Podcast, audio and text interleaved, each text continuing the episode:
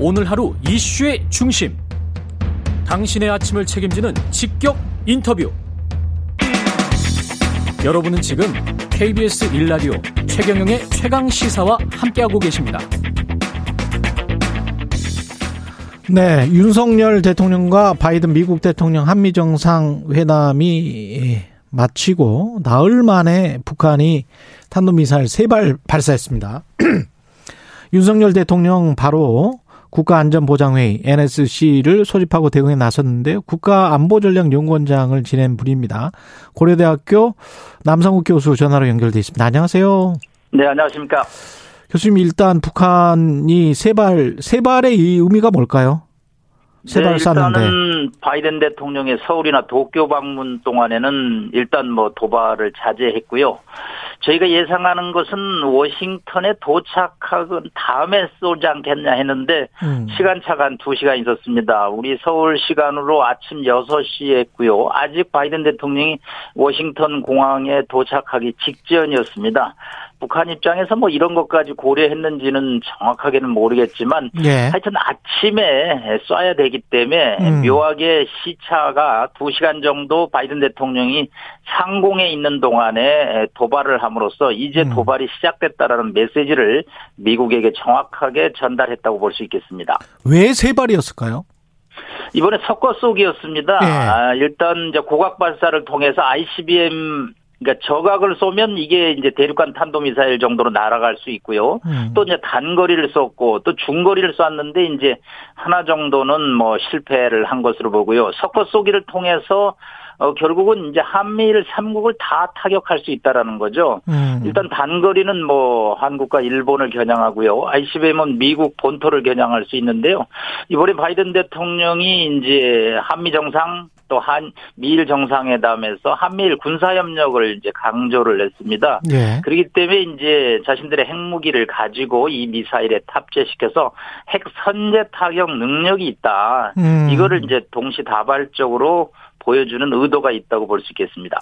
우리는 이제 지대지 미사일 사격을 시행을 했단 말이죠. 그러면서 이제 공동으로 우리 군과 주한미군이 대응을 한 건데 이거는 뭐 어떻게 보십니까? 불가피한 겁니까? 네, 일단 뭐 윤 대통령 취임 후에 첫 번째 엔에스씨 음. 상임회의를 열었습니다. 뭐 네. 여섯 시에 보고를 이제 받고요. 그럼으로써 이제 그 합참에서 그 엘리펀트 워크라고 해서 영어 단어인데요. 예. 코끼리 걸음이라는 이제 우리말로 번역하면 음. 이 에프 십오 전투기들이 활주로 해서 마치 코끼리가 집단으로 이동하시 음. 무장한 채 출격 준비를 하는 이제 그런 모습이죠. 일종의 적에 대한 메시지를 보내는 작전인데요. 예. 엘리펀트하고 또 한미 연합 지대지 미사일 사격을 두 발을 했습니다. 요건 이제 엔에스씨 회의 이후에 열 시대에 동해상으로 이제 미사일 사격을 했죠. 이제 이런 의미는 북한의 도발에 대해서 가만히 있지 않는다라는, 좌시하지 않는다라는 이제 메시지를 보냄으로써 음.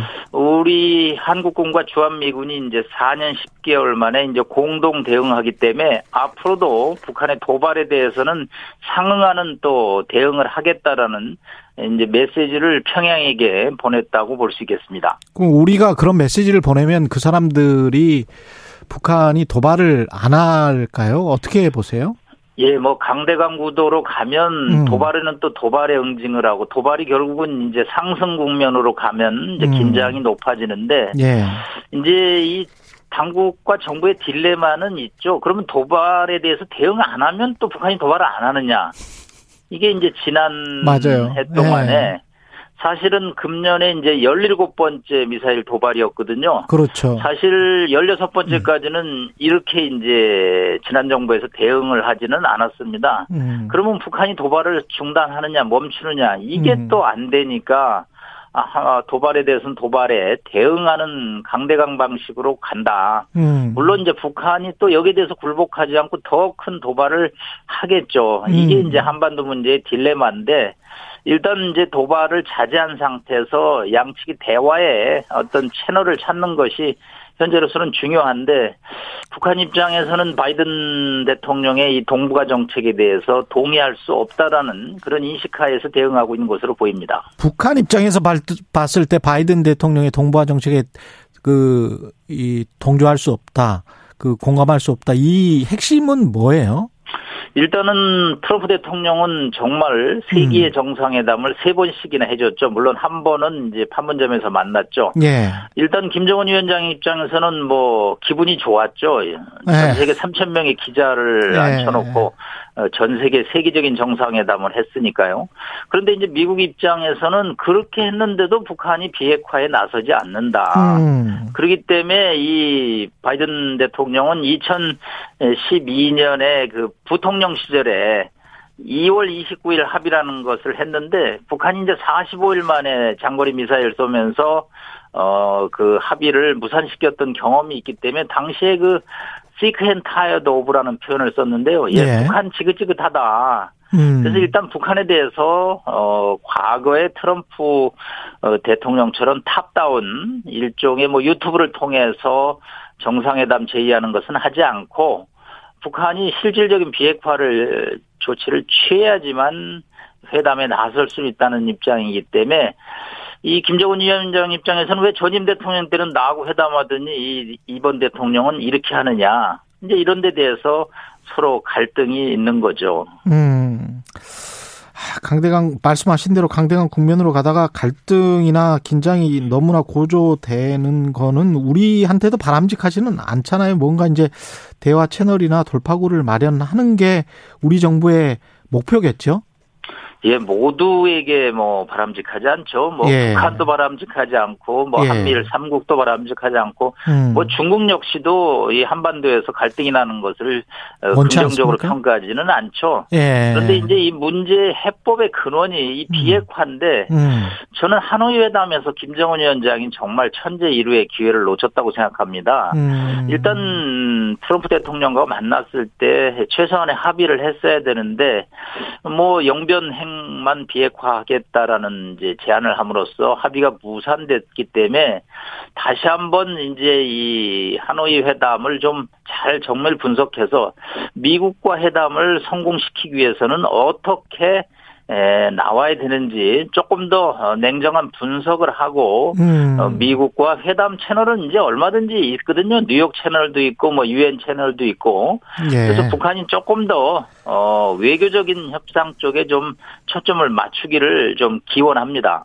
그 지금 현재 국제 정세가 미국과 중국이 그 갈등을 하고 있고 지 투 패권 전쟁을 벌이고 있고 러시아는 뭐 우크라이나를 침공해서 완전히 이제 적대적인 상황이고요. 미국이랑. 그러면 이게 북한이 중국과 러시아의 어떤 병풍 속으로 들어가면 우리한테나 별로 안 좋은 거 아닙니까? 지금 상황이. 네, 이게 지금 뭐 국제 정치가 예. 이 한반도 비핵화에 긍정적인 영향을 미치고 있지는 않습니다. 예. 일단 우크라이나의 침공의 비극의 여러 이유 중에 하나가 지난 구십일 년도에 우크라이나의 핵무기를 철거한 것이 오늘날 비극의 씨앗이라는 또 분석도 있거든요. 예. 북한 입장에서 이거 핵을 없애면 어, 이것도 우리 우크라이나처럼 되는 거 아닌가 하는 걱정도 있고요. 그렇겠지. 두 번째는 미중의 갈등이 지금 이제 점차 고조가 되고 있습니다. 이번에도 예. 대만 문제에 대만은 절대적으로 방어하겠다고 일본에서 바이든 대통령이 얘기했죠. 예. 이 미중 갈등 사이에서 대만이 앞에 있으면 북한 입장에서는 또 어, 중국과 이런 관계를 통해서 역시 또 역할이 있다. 음. 그래서 비핵화할 필요 없다. 이런 국제정치의 이 블록 이 그렇지. 구도가 예. 이 한반도 문제에 긍정적이지는 않은 것은 분명합니다. 그 중국 러시아가 북한 미사일 발사에 앞서서 그 중국 러시아 군용기가 그 한국 방공 식별구역에 수차례 무단 진입을 했다는 거잖아요. 이게 네. 지금 의미하는 거는 뭡니까?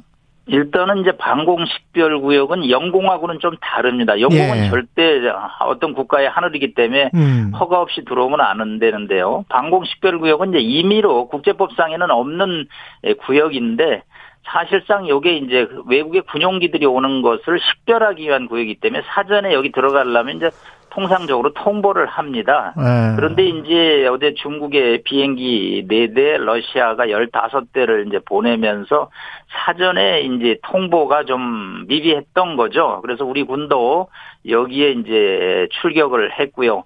결국은 중러가 한꺼번에 온 게 이제 작년 팔월 이후에 지금 한 거의 한 십 개월 만인데 일차적으로 한미일 군사협력에 대한 중러의 반발 형식으로 평가가 됩니다. 일단 중국과 러시아는 한미일 군사협력에 대해서 용인하기 어렵다라는 항의 표시로 이제 군용기를 보냈는데 음. 뭐 중국 공군에서 나중에 합참에다가 예. 뭐 통보를 했다고 합니다. 그래서 예. 앞으로 이런 이제 군용기들이 들어올 때는 서로 소통을 강화하기를 했는데 이런 게 다 국제 정치의 어떤 현장에서 일어나는 이야기이기 때문에 쉽게 간과하기는 어려운 상황입니다. 고려대학교 남성욱 교수였습니다. 고맙습니다. 감사합니다.